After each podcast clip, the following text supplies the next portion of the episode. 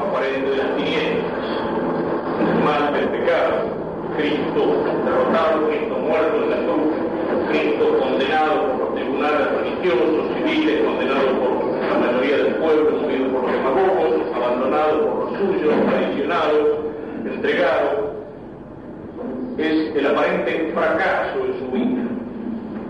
Luego, esa prolongación del sábado santo como un día la de fracaso, de derrota, de infracción, la amargura, la sensación de haber abandonado a Cristo, de haber huido de los apóstoles, la esperanza que solamente se mantiene en el corazón de María. Sin embargo, ¿cómo cuando todo parece acabado, cuando todo parece terminado, por el poder de Dios, la resurrección de Cristo como el triunfo de la luz? Como en el monte Tabor, en el día de la transfiguración, Cristo vuelve a manifestarse en su divinidad. Es el triunfo de la luz, es el triunfo de Cristo sobre el demonio, sobre el pecado, sobre la muerte, sobre todas las consecuencias del pecado. Cristo que resucita luminoso, Cristo que vence las tinieblas. Decíamos, como una primera consecuencia de la resurrección de Cristo, de la resurrección de Cristo es la esperanza de nuestra victoria. Aun cuando en la vida nos puedan tocar momentos difíciles, ¿cuántas veces en nuestra vida cristiana puede aparecer el desaliento, la sensación de derrota o la sensación de fracaso? ¿Cuántas veces podemos luchar para tratar de salir adelante, para cambiar, para ser mejores, para que Cristo reine nuestras almas? ¿Cuántas veces estamos llenos de buenos propósitos y después resulta que esos buenos propósitos no se cumplen? ¿Cuántas veces le rezamos a Dios, alguna vez lo señalo, esto hablando de la importancia que tienen las palabras en la oración? ¿Cuántas veces hemos rezado el acto de contrición y en el acto de contrición le decimos al Señor, preferiría haber muerto antes que haberos ofendido? El Señor nos podría mirar un poco como diciendo, ¿en serio? y después le decimos de vuelta, y propongo firmemente nunca más pecar y evitar todas las ocasiones próximas de pecar. Después volvemos a repetirlo lo mismo al día siguiente, después de 15 días, este, el mes que viene, volvemos a repetirle al Señor las mismas palabras. Hay que decir que, que Dios es grande y que es profundamente misericordioso. Si un amigo viniera a hacernos lo mismo, a la tercera o cuarta vez que lo hiciera, ya le diríamos, bueno, no te creo más, no me vengas con cuentos un amigo que nos hubiera traicionado, que nos hubiera hecho una porquería, que nos hubiera mentido, que nos hubiera engañado y que nos pide perdón, bueno, cuesta perdonar, ¿no es cierto? Sobre todo perdonar de Pero siempre viniera una vez y otra a hacernos lo mismo y a, pedirnos perdón, se nos hubiera acabado hace mucho rato la, la cuerda del perdón. Y sin embargo, es cierto, Cristo nos perdona. O sea, ¿cuántas veces podemos tener la sensación de derrota o de fracaso? ¿Cuántas veces cuando la cruz aparece de una manera o de otra en nuestra vida? Sobre todo las cruces que no buscamos, porque las cruces que nosotros buscamos son más fáciles de llevar. A veces le decimos, bueno Señor, te voy a ofrecer este sacrificio, y le ofrecemos algún sacrificio.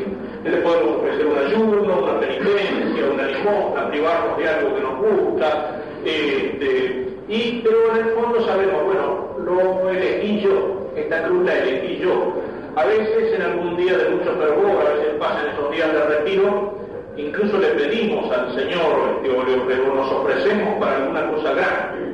Señor, yo quisiera morir mártir por vos, ¿eh? yo quisiera entregar mi vida por vos, quisiera, qué sé yo, dar el testimonio de Cristo en una persecución, quisiera morir combatiendo con la cruz en la mano, quisiera morir gritando viva Cristo Rey contra un padrón de fusilamiento.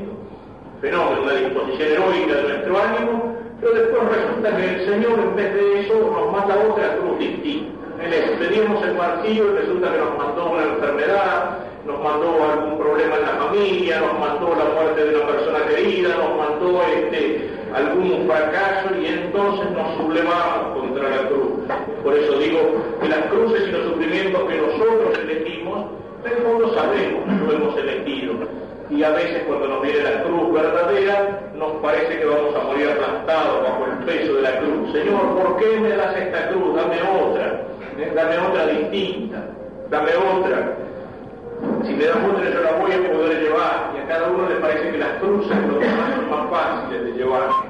Pero en nuestra vida puede venir la sensación de fracaso, de derrota, de abandono, de incomprensión. Incluso cuando trabajamos por Cristo, a veces el fracaso apostólico, la incomprensión de los demás, la burla de aquellos que no entienden, el chocar contra un ambiente que a lo mejor está endurecido para las cosas de Dios. A veces cuando trabajamos por la verdad y por el reino de Cristo y por el reino de la justicia en los ambientes más distintos, por el ambiente de trabajo en el ambiente social, eh, de los diversos ambientes donde nos movemos. A veces cuando el amor cristiano de la patria quisiera para nuestra patria una patria donde Cristo reine y que fuera algo mejor. Y cuántas veces nos hemos hecho ilusiones, cuántas veces hemos dicho esta situación es definitiva, ahora las cosas se van a arreglar, ahora las cosas van a mejorar, y después nos damos cuenta de que no, de que seguimos igual, de que los hombres mienten, de que los hombres traicionan. ¿Cuántas veces aparece aquello que Pío XII llamaba el cansancio de los buenos? El cansancio de los buenos. Aquel que quiere ser fiel a Cristo y quiere actuar y portarse como cristiano en su familia, en su trabajo, en su profesión. Muchas veces me ha llegado, ¿eh? Me acuerdo una vez, una enfermera, muy cristiana, de veras convertida y con todas sus cosas, y que bueno, quería portarse como cristiana y quería que las cosas caminaran derecho y entonces en el ambiente donde ella tenía que actuar, era el ambiente de un hospital, donde ahí se encontraba con tantas porquerías, con tantos crímenes, con tantas suciedades, con tantas injusticias, el robo, la deshonestidad, el abuso, el comercio con el dolor de los demás, el enfermo, el, aborto, el engaño, la mentira. Y ella había un momento en que se había cansado luchar. Padre, yo que he sacado de yo quería la justicia, yo quería que las cosas fueran rectas, que las cosas fueran derechas, pero lo único que me ha servido ha sido para incomprensión, para persecuciones, para burlas, para mi problema. Entonces, su trabajo vivía verdaderamente una persecución, una incomprensión, una postergación en todas las cosas y a veces incluso el riesgo de perder su trabajo. Sin embargo, si estamos dispuestos a seguir a Cristo, eso está en contrario. El Señor nos dice, el que me quiera seguir, que tome su cruz y que me siga pero a veces la cruz se hace pesada y viene la tentación de abandonar. El joven está lleno de ideales, el joven empieza la vida, entra en el mundo, y el joven tiene la tentación, ¿eh? los jóvenes, dice, decía el viejo Aristóteles, los jóvenes tienen mucha esperanza, la esperanza es propia de los jóvenes, porque tienen poco pasado y tienen mucho futuro, se les abre un mundo nuevo por delante, se piensa que la historia empieza con ellos es característico de la psicología del joven. Ahora empiezan las cosas en serio. Y hasta ahora en el mundo hubo un montón de viejos que hacían desastres, pero ahora llegamos nosotros y las cosas van a cambiar, porque ahora las cosas vienen en serio. ¿eh? La historia empieza con nosotros. No es una crítica a los jóvenes, es algo necesario en la psicología de los jóvenes, como al revés. Yo cuando hablo de esto, y se lo habrán escuchado posiblemente, hago la comparación con el otro lado. Los viejos la cosa es al revés el viejo tiene la tentación de pensar que el mundo se acaba porque a lo mejor el que se está acabando es él. Aquellos políticos que dicen, es la última esperanza que tiene la patria, la última oportunidad que tiene. Claro, la última oportunidad que tiene el viejo es sentarse en el sillón de Rivadavia.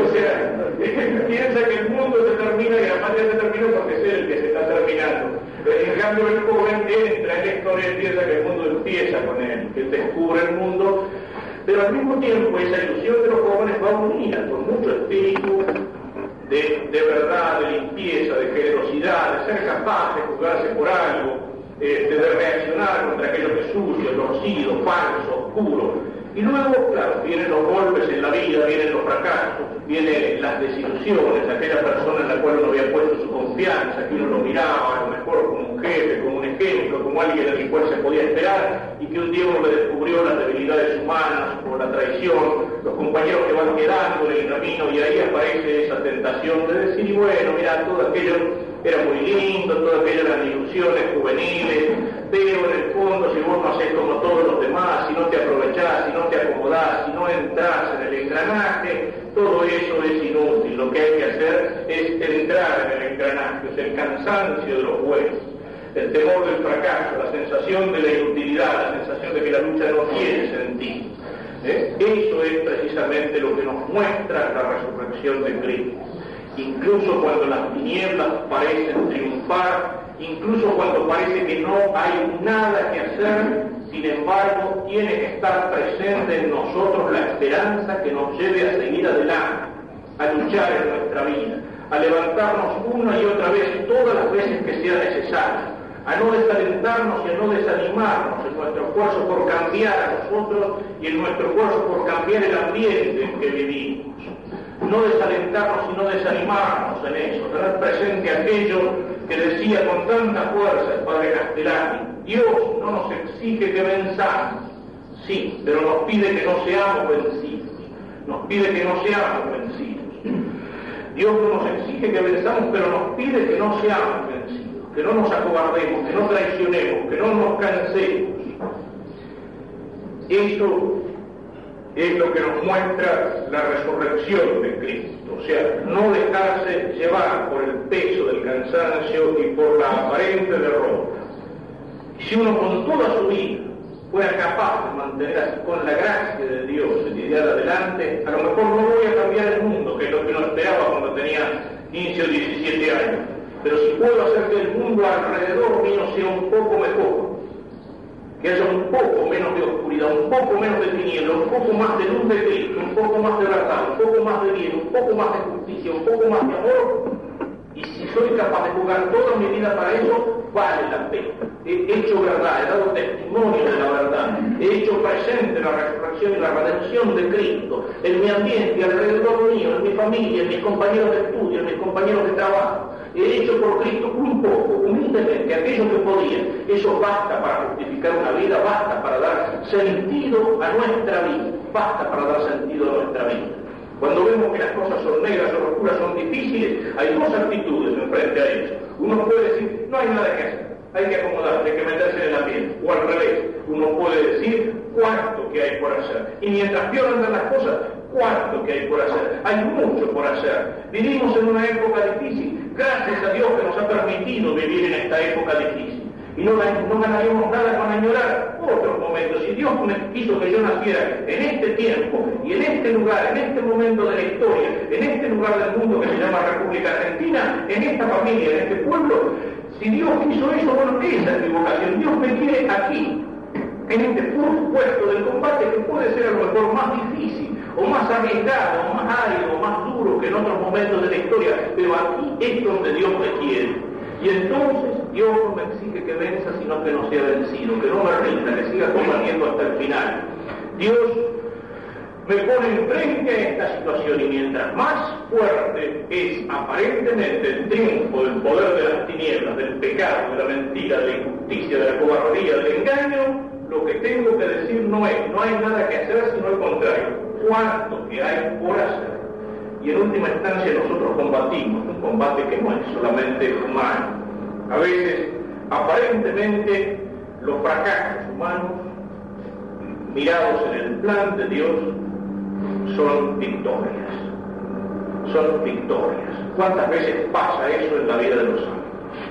Nosotros de que el militar francés, corrompido, aventurero, alejado de Dios, sometido en una vida de pecado, que en un momento encuentra la gracia y la luz de Dios en sus almas. Y entonces cambia y él quiere dar ese testimonio de presencia de Cristo con su vida en el trabajo y en la oración.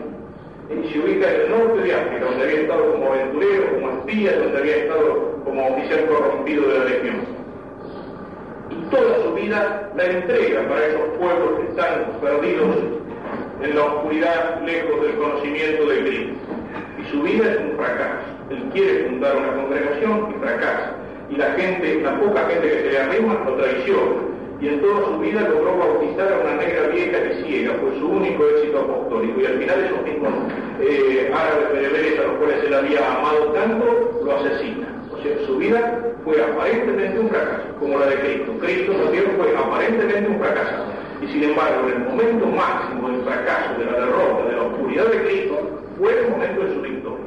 O sea, Cristo triunfó desde la cruz. Cuando sea elevado en la cruz, atraeré todo el mundo hacia mí. Ese es el sentido primero que tiene para nosotros la resurrección de Cristo. Es garantía de nuestra propia victoria una victoria que a lo mejor no podemos obtener con nuestras propias fuerzas humanas, pero sí con la gracia de Cristo, sí con la fuerza de Cristo resucitado. Sigamos pensando un poco así en algunas imágenes de esa resurrección de Cristo. Cristo resucita. Y luego se mueve. San Pablo en la primera carta a los Corintios, en el capítulo 15, nos da un resumen de esta manifestación de Cristo. Es el testimonio que Él da de la resurrección de Cristo. Porque os transmitió en primer lugar lo que a mi vez recibí, que Cristo murió por nuestros pecados, según las Escrituras, que fue sepultado y que resucitó al tercer día, según las Escrituras, que se apareció a Cefas, es decir, a Pedro, y luego a los dos. Después se apareció a más de 500 hermanos a la vez, de los cuales todavía la mayor parte viven y otros murieron Luego se apareció a Santiago, más tarde a todos los apóstoles. En el último término se me apareció también a mí. El Cristo que empieza a manifestarse. Esos 40 días que van entre la resurrección de Cristo y la ascensión de Cristo a los cielos y que son para los apóstoles momentos plenos de expectativa, de esperanza, de sorpresa, de alegría ellos no terminan de salir respuestas, salir de esa sensación de fracaso y de derrota. No terminan todavía de entender cómo es la cosa, solo la van a entender plenamente cuando el Espíritu Santo los ilumine en Pentecostés y los cambie para dar testimonio de Cristo y les dé luz interior para entender, les dé fuerza para combatir. No terminan de entender cómo es la cosa. Una de las pruebas que encontramos en los evangelios acerca de la sinceridad de todas estas escenas es precisamente esa incredulidad de los apóstoles, ese no acabar de convencerse de que la cosa no es así como ellos pensaban. Pensemos en las primeras escenas de la resurrección, en esa madrugada del domingo cuando llegan las santas mujeres, aquellas que no han abandonado, es vergüenza para nosotros los hombres, digamos que las mujeres estuvieron más cerca de Cristo en la cruz y que fueron las primeras que se acercaron a su resurrección. Esas santas mujeres que llegan al sepulcro para terminar de preparar el cadáver de Cristo, para terminar de ungirlo, de envolverlo, de, ponerlo, digamos, en un estado decente, que se acercan preguntando eh, de quién nos abrirá, quién va a correr en la losa del sepulcro, esa piedra pesada que se ha hecho rodar para tapar la entrada del sepulcro. Está entre ellas María la Magdalena, aquella mujer a la cual Cristo cambió en su vida aquella prostituta, mujer de maravilla, aquella de la cual Cristo expulsó siete demonios, aquella pecadora que se ha acercado a Cristo, que ha llorado sobre sus pies, que lo ha ungido con perfume, o sea, que cambió el amor de la carne y el amor torcido de la carne y del pecado por el amor de Cristo. Y se acercan allí estas mujeres y encuentran que el sepulcro está vacío, que la losa está corrida, que los soldados no están, e incluso aquellos ángeles que le dicen que no busquen entre los muertos a aquel que está vivo. Son los primeros testigos de la resurrección de Cristo. Alguno decía en esto medio en broma, dice, ¿por qué Cristo se apareció primero a las mujeres? Dice, porque en aquella época no había diario, las mujeres podían hacer correr la noticia más rápido. Pero al mismo tiempo no les resultó no les resultó demasiado porque no le van a contar a los apóstoles y los apóstoles no se terminan de convencer de que la cosa es así, no les creen, cosas de mujeres, deben haber visto visiones, deben haber visto algún fantasma. No se sabe qué tienen en la cabeza, tanto sufrimiento las debe haber nada. Pero, sin embargo, quedan con la duda y corren, nos dice San Juan, que es uno de los dos que lo hacen, corren hacia el sepulcro.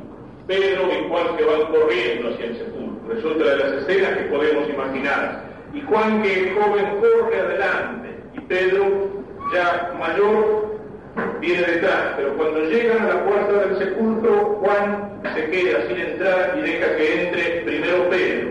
A pesar de que Pedro ha negado a Cristo, lo ha traicionado, Cristo le ha prometido, Cristo lo ha hecho jefe, lo ha hecho cabeza.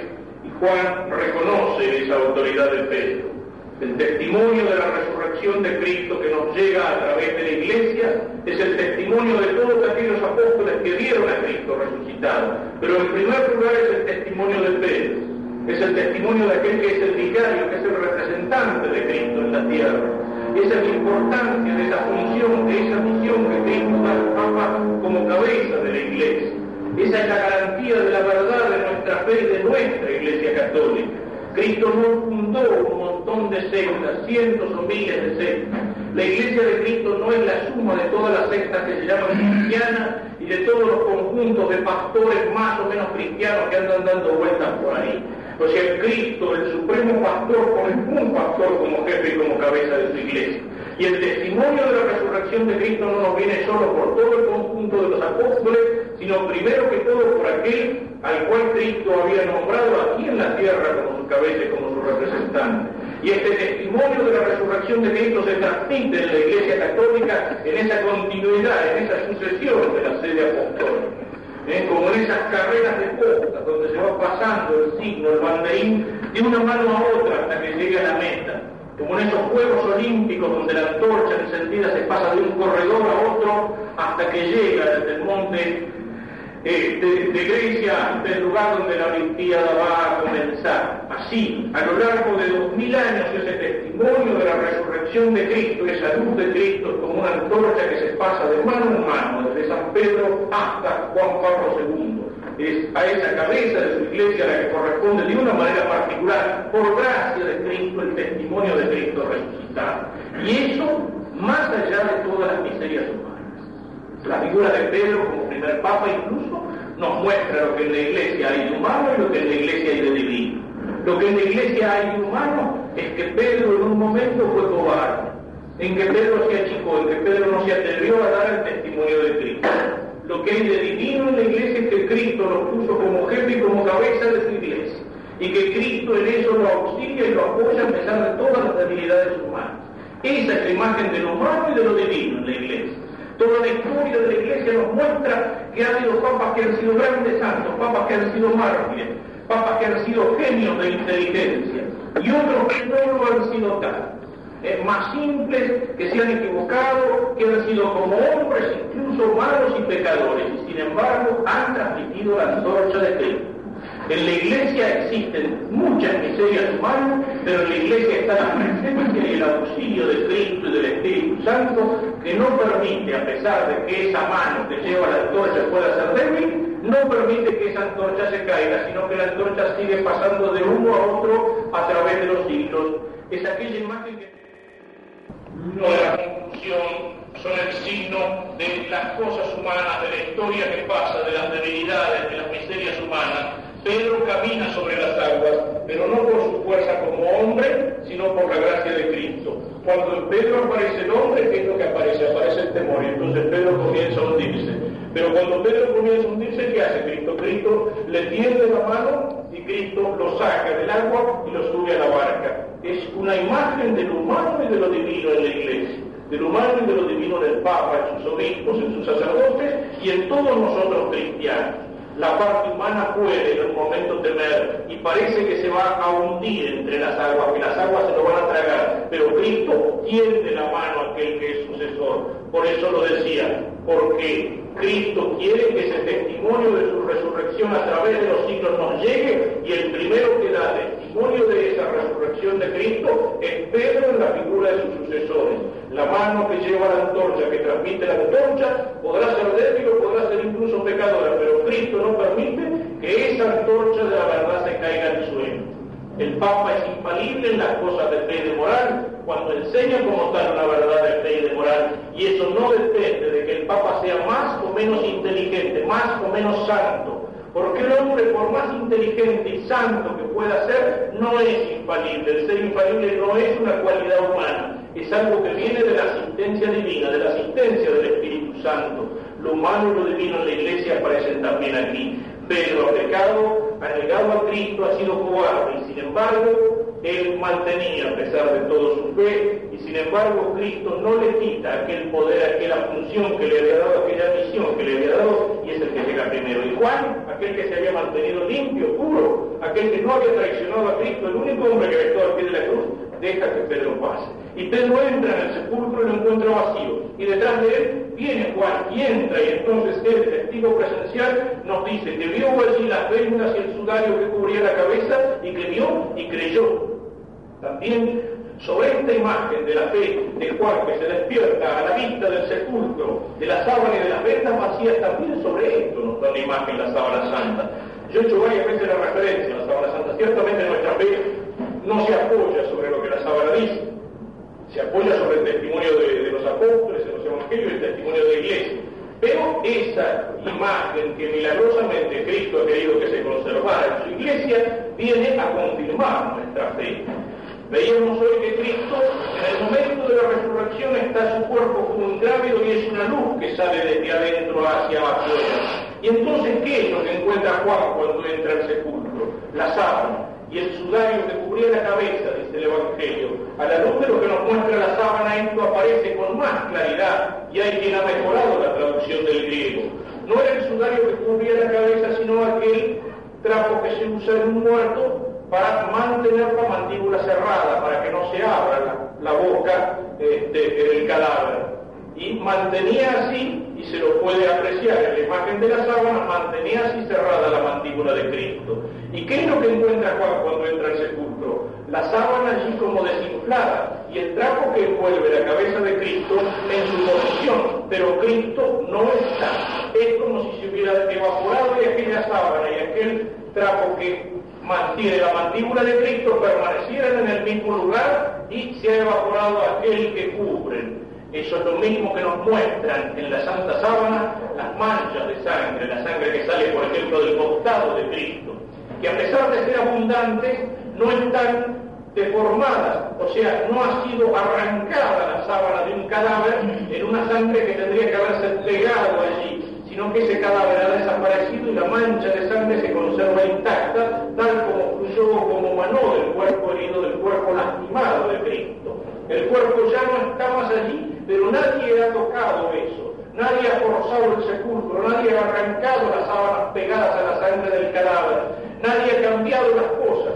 Están allí las cosas en su lugar, pero el cuerpo no está. Juan entró al sepulcro y entonces entrando allí vio y creyó. Y es, como dice varias veces en su Evangelio, este discípulo el que da testimonio y su testimonio es verdadero. ¿Para qué? Para que también vosotros creáis. Y otra imagen que nos muestra aquello que hoy decíamos es esa otra aparición de Cristo a los discípulos de Emaús.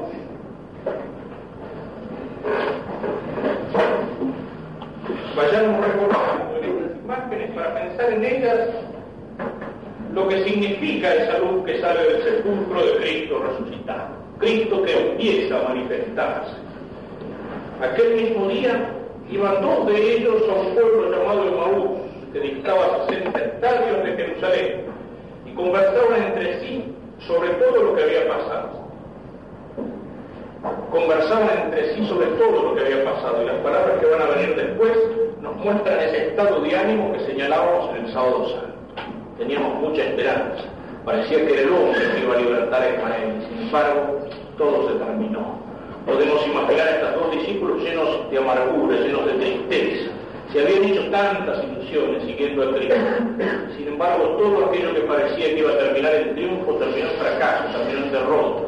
Vuelven con el alma gris, con el alma llena de niebla. Vuelven con el espíritu lleno de fracaso, lleno de derrota.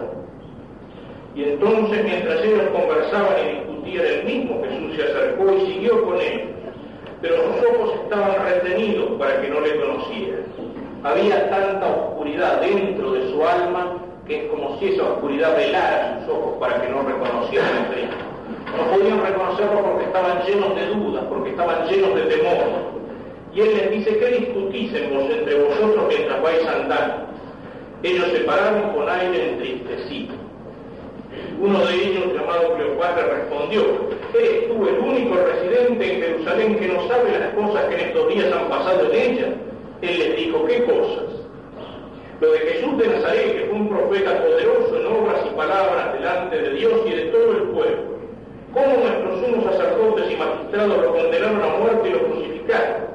Nosotros esperábamos que sería él el que iba a librar a Israel habían puesto en él su esperanza, pero esa esperanza se había transformado ahora en, en tristeza y en desesperanza, es decir, en desesperación. Pero con todas estas cosas llevamos ya tres días desde que esto pasó. El caso es que algunas mujeres de las nuestras nos han sobresaltado porque fueron de madrugada al sepulcro y al no hallar su cuerpo vinieron diciendo que hasta habían visto una aparición de ángeles que decían que él vivía fueron también algunos de los nuestros al sepulcro y lo hallaron tal como las mujeres habían dicho, pero a no lo vieron. O sea, en su tristeza, o no hay una ilusión. Por eso decía que hasta esto mismo nos muestra la sinceridad del que escribe. ¿Eh? No estaban ellos esperando la resurrección. El ambiente no era como para ver imaginaciones, como para ver fantasmas de un aparecido en el cual ellos no, ellos pensaban, bueno, se terminó todo. Y estaban llenos de tristeza y de duda, incluso la palabra de las mujeres no la creen, son cosas de mujeres. ¿eh? Han visto fantasmas, es su imaginación, ya se vuelven, no van a ellos a averiguar a ver si es cierto lo que dicen las mujeres, ya volvían a su pueblo, todo se terminó y llevaban sobre las espaldas el peso del fracaso. Cristo les dice, oh insensatos y tardos de corazón para creer todo lo que dijeron los profetas. No era necesario que el Cristo padeciera esto y entrara así en su gloria. Y empezando por Moisés y continuando por todos los profetas, les explicó lo que había sobre él en la escritura. Luego llega al pueblo, él quiere seguir adelante, pero le dicen, quédate con nosotros, Señor, porque atardece y el día ya declinará. Y cuando se sientan en la mesa, tomó el pan, pronunció la bendición, lo partió y se lo iba dando, entonces se les abrieron los ojos y lo reconocieron, pero él apareció desapareció de su lado.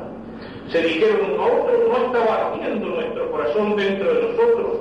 Cuando nos hablaban en el camino y nos explicaban las escrituras, se levantan y van corriendo a Jerusalén, se encuentran con los apóstoles, el Señor ha resucitado, dicen los apóstoles, es verdad, se ha aparecido a mismo también Cristo en sus apariciones, primero Pedro, como va a decir después San Pablo, primero se apareció a Cephas.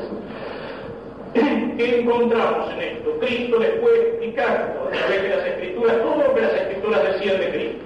Ellos venían con la sensación de la tristeza, del fracaso, de que todo ha terminado, de que todo se acaba allí, en la oscuridad de la cruz y en lo gris del sepulcro. Y Cristo les muestra diciéndoles, pero todo eso ya estaba en la escritura. Es un poco lo que decíamos cuando al hablar del fracaso, de los problemas de la cruz en nuestra vida, nos revelamos. Cuando nos viene el cansancio, cuando nos viene el espíritu de derrota, cuando decimos no hay nada que hacer, la lucha es inútil, me esfuerzo pero no cambio, pero no mejoro, me esfuerzo pero no consigo cambiar lo que tengo alrededor mío, viene la sensación del fracaso, el cansancio de los buenos, viene la rebelión, ¿por qué si yo por Cristo todas estas cosas me tiene que pasar esto y aquello y lo demás allá? Eso está en el contrato. El que quiere seguirme, que cargue su cruz y que me siga. Y eso es lo mismo que Cristo le dice a los discípulos de Maús. Pero todo esto a ustedes los entristece. Ustedes piensan que todo se ha terminado, que todo ha fracasado. No, si eso ya estaba anunciado. Lo que pasa es que ustedes eran ciegos para ver las escrituras y les va mostrando cómo las escrituras anunciaban a Cristo, anunciaban el Mesías, anunciaban el Salvador, anunciaban el Mesías triunfante, pero anunciaban también que ese Mesías, que ese Salvador tenía que pasar por el sufrimiento, por la cruz. Isaías lo había profetizado como varón de dolores, sobre sus espaldas todas nuestras miserias, como el que no tiene belleza ni hermosura. En los salmos, el Salmo 22 describe la crucifixión de Cristo hasta en cada uno de sus detalles. Todo eso estaba anunciado en las Escrituras, pero los hombres no querían verlo, eran ciegos para eso, esperaban que la cosa fuera fácil, esperaban que Cristo apareciera como Mesías triunfador y que con sus milagros fuera abriendo el camino de la victoria y entonces que solamente costara seguirlo. Es lo que le dicen aquellos dos apóstoles, o la madre, mejor dicho, de aquellos dos apóstoles, Santiago, los hijos del Cebedeo, cuando viene a pedirle al Señor un puestito en el gobierno, ¿no es cierto? ¿Eh? Señor, para mis hijos, cuando estés en el reino de Israel, que uno esté a tu izquierda y que otro a la derecha. Y Cristo les dice, un momento, ¿son capaces de beber mi cáliz? Es decir, ¿son capaces de cargar la cruz? En lo del puesto lo vamos a ver después. O sea, Cristo nos llama a seguirnos, pero no nos promete el puesto fácil no nos promete la victoria sin combate, no nos promete el triunfo sin lucha y sin esfuerzo y sin sacrificio. Y a veces lo primero que le vamos a pedir a Cristo es eso. ¿eh? Señor, nosotros que hemos estado con vos, ¿eh? es como el que va a decirle, bueno, puede con, ¿eh? doctor puede contar con todos los votos, ¿eh? pero después de las elecciones acuérdese de mí, ¿eh? después de las elecciones acuérdese de mí, yo en buenas relaciones con usted, así que después el puestito para mí, y eso es lo que le pedimos a veces a Cristo, el puestito fácil, el acompañarlo en algún momento fácil del camino para acompañarlo en la victoria. Es distinta la imagen que nos da el Evangelio. El que quiera seguirme, que cargue su que me siga. Y Cristo para llegar a la victoria, al triunfo, Cristo tenía que pasar por la cruz. Y eso es lo que nos señala a nosotros. En sus ejercicios San Ignacio pone aquel llamado del rey para seguirlo. Y pone el ejemplo, la imagen de un rey temporal. es decir, de un hombre que es un jefe, de un hombre que es un caudillo, de un hombre que es un capitán y que llama a todos los hombres en la imagen que tenía San Ignacio para conquistar toda la tierra de los infieles. Pero dice, el que me quiera seguir tiene que llevar mi vida, tiene que compartir mi vida en el esfuerzo, en el sacrificio, en la privación, en la lucha y en el combate, para que siguiéndome en la pena me siga también en la gloria. Y ese jefe, ese caudillo, ese hombre que lleva detrás de sí a los hombres que están dispuestos a seguirlo en las manos para seguirlo después en la victoria, San Ignacio lo descubre como una imagen de Cristo. También Cristo nos llama al seguimiento, a la lucha, al combate, pero Cristo nos dice, el que quiera seguirme, tiene que cargar su cruz y seguirme. Seguirme en la pena para seguirme después en la gloria. La vida del cristiano no es oscuridad, no es solamente cruz, no es solamente derrota, muerte, fracaso. No, pero para llegar a la gloria, para llegar a la victoria, hay que estar dispuesto a seguir a Cristo en la dificultad, en el combate, en la persecución, en la incomprensión, en la cruz. Es decir, a cargar con Cristo la cruz. Era necesario, dice que el Mesías padeciera para que entrara en su gloria. La cruz no es el objetivo final de nuestra vida, pero la cruz para nosotros como para Cristo es la llave que nos abre las puertas de la gloria. Y sin esa llave de la cruz del sufrimiento, las puertas de la gloria permanecen cerradas. Cristo con la cruz nos abrió las puertas de la gloria, con su muerte en la cruz, con eso nos abrió las puertas de la gloria. Y fíjense cómo en esta escena aparece Cristo, digamos, como en la misa, como en el sacrificio de la misa. En primer lugar, Cristo desinterpreta las escrituras. Es lo que podríamos llamar la liturgia de la palabra, la explicación de esta liturgia. Cristo le fue explicando todas las escrituras para mostrarle cómo el Mesías tenía que padecer para entrar en su gloria y le fue iluminando el sentido de las escrituras. Pero la liturgia de la palabra, las escrituras, la lectura del Antiguo Testamento y la lectura del Evangelio no es la culminación de la misa. Simplemente es una reflexión sobre la palabra de Dios que nos prepara para esa presencia única de Cristo, para esa presencia única de Dios, para eso que es el centro, que es la culminación, que es la esencia del santo sacrificio de la misa, que es la reproducción incruenta del sacrificio del Calvario, que es la más real y la más fuerte de todas formas de presencia de Cristo, es la presencia del Señor en la Eucaristía, la presencia verdadera, real y sustancial de Cristo, con su cuerpo, sangre, alma y divinidad en la Eucaristía le fue explicando las escrituras con su palabra y con su palabra le fue abriendo los corazones y sus corazones ardían escuchando las palabras que le mostraban el sentido de la cruz y de la resurrección de Cristo. Y entonces, cuando ya sus corazones estaban ardiendo por la palabra de Cristo, Cristo parte el pan y se lo entrega. Y en ese momento, al recibir el pan que Cristo consagra, se les abren los ojos y reconocen a Cristo. En el sacramento de la fe y con la palabra de Cristo se barren sus dudas, sus dudas quedan de costado, sale de ellos todo lo que es tristeza, oscuridad, todo aquello que estaba velando sus ojos, y en ese momento ellos reconocen a Cristo. Pensemos en esta escena. La resurrección de Cristo es en primer lugar garantía de nuestra victoria. La resurrección de Cristo es en segundo lugar la garantía de la verdad de nuestra fe. Sobre esto diremos algo más después. Pero tratemos de imaginar, de meditar y de reflexionar sobre estas primeras escenas. Cristo que surge todo nudo del sepulcro, la piedra que se voltea, los ángeles que bajan del cielo, el temor de los soldados que después los judíos van a comprar para que digan que los apóstoles han venido a robar a Cristo del sepulcro.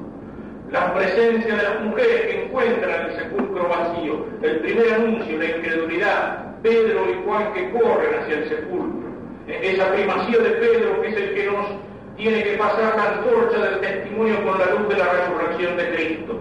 Esa fe de Juan cuando ve el sepulcro vacío y la sábana allí como desinflada, Cristo ya no está allí, ya no está allí su cuerpo, ha resucitado, vio y creyó. Y luego esa escena de Maús, la tristeza, el fracaso, la derrota, y eso al mismo tiempo es la oscuridad que le vela los ojos y que le impide reconocer a Cristo. Cristo que les va explicando que el camino para la victoria, que el camino para el triunfo, que el camino para la gloria pasa por el Calvario, pasa por la cruz, pasa por esa derrota aparente, pero que la fidelidad junto a la cruz es precisamente la que nos lleva a la victoria con Cristo.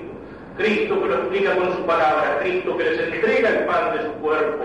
Y entonces sí, con la palabra que hace los corazones y con esa presencia eucarística de Cristo, se abren los ojos de la fe y pueden reconocer a Cristo. Y se disipa en ellos lo que es oscuridad, tristeza, fracaso, desaliento. Y luego aquellas otras palabras que también nos pueden dar lugar para tantas meditaciones y que en los momentos difíciles de nuestra vida pueden ser para nosotros como una oración. Las palabras que le dirigen los apóstoles cuando llegan a Emmaús. Quédate con nosotros, Señor, porque anochece. Quédate con nosotros, Señor, porque está oscureciendo. Estas palabras, estas súplicas, también nos muestran cómo en el Evangelio las realidades materiales son, incluso las realidades materiales, son el símbolo de realidades superiores. Recuerden lo que decíamos de la luz. No es solo la luz física. Esta verdad es el bien, Cristo y la divinidad. Recuerden lo que decíamos de la oscuridad. No son solo las tinieblas. Es el pecado, es el demonio. Es el demonio que entra en el alma de Judas. Es la mentira, es el error, es la confusión. Aquí también tenemos otra de esas imágenes que nos llevan de la realidad física a una realidad superior. Es como esa de Juan. Salió Judas. El diablo había entrado en su alma. Era de noche. Noche. Noche física en el tiempo. Pero noche sobre todo en el alma de Judas. Noche del pecado. Noche de la traición. Aquí también. Quédate con nosotros, Señor, porque atardece. Está ofrecido. Posiblemente aquellos dos discípulos no pensaban más que el día terminado. Y Cristo les hablaba y hacía arder sus corazones, les devolvía la fe que aparentemente se había perdido entonces querían seguir con Cristo. Quédate con nosotros, Señor, porque atardece. Como diciéndole, no vas a seguir el camino, ya ya es tarde, vamos a hacer un alto aquí. Pero estas palabras dicen, inspiradas por Dios, por eso están en el Evangelio, dicen mucho más de lo que estos dos discípulos de Maús querían decir. No es solamente quédate con nosotros, Señor, porque mirando el reloj dice ya es tarde. ¿Eh? Quédate con nosotros, Señor, porque atardece. Qué sentido profundo que tiene todo esto. Qué oración maravillosa que son estas palabras de los discípulos cuando en nuestra vida aparece la oscuridad. Porque anochece, Señor, porque se hace oscuro. Cuando nos invade el desaliento, cuando nos invade la sensación del fracaso, cuando nos invade la duda, cuando nos invade cuando nos invade la sensación del fracaso, cuando nos invade la duda, cuando nos invade el cansancio, cuando nos invade las ganas de dejar de pelear o de dejar de combatir, quédate con nosotros, Señor, porque atardece. Quédate conmigo, Señor, porque se hace oscuro. En un mundo donde hay tanta oscuridad, donde hay tanta oscuridad que a veces parecería que Dios está ausente, que Dios se ha cansado de nosotros y que nos ha dejado a los hombres para que nos arreglemos, ya que le hemos vuelto las espaldas tantas veces donde nos viene a veces esa sensación de ausencia de Dios, de ausencia de Cristo, en medio del pecado, de la mentira, del engaño, de la estupidez y de la corrupción, quédate con nosotros, Señor, porque anochece. Qué oración y cuántas veces en nuestra vida, si sabemos darte ese profundo, quédate con nosotros, Señor, porque anochece. Eso quiere decir que yo rechazo la oscuridad del pecado, la de la mentira, la del error, la del engaño, la de todas las falsas promesas, la de todas las falsas teorías, la de todas las falsas doctrinas. Quédate con nosotros, Señor, porque anochece. Solamente la luz de Cristo es para mí la que puede ser una guía en medio de la oscuridad, como esa estrellita pequeña que en la noche oscura iba guiando a los reyes magos hacia el encuentro con Cristo. ¿Cuántas veces la fe en medio de la oscuridad del mundo es así? como una estrellita pequeña que nos va señalando el camino para el encuentro con Cristo. Como aquellas palabras de San Pedro cuando Jesús anuncia y da testimonio, capítulo 6 de San Juan, el discurso sobre el pan de vida. Jesús anuncia la Eucaristía y les dice a los judíos, mi carne es verdadera comida, mi sangre es verdadera bebida, y les dice, yo soy el pan bajado del cielo.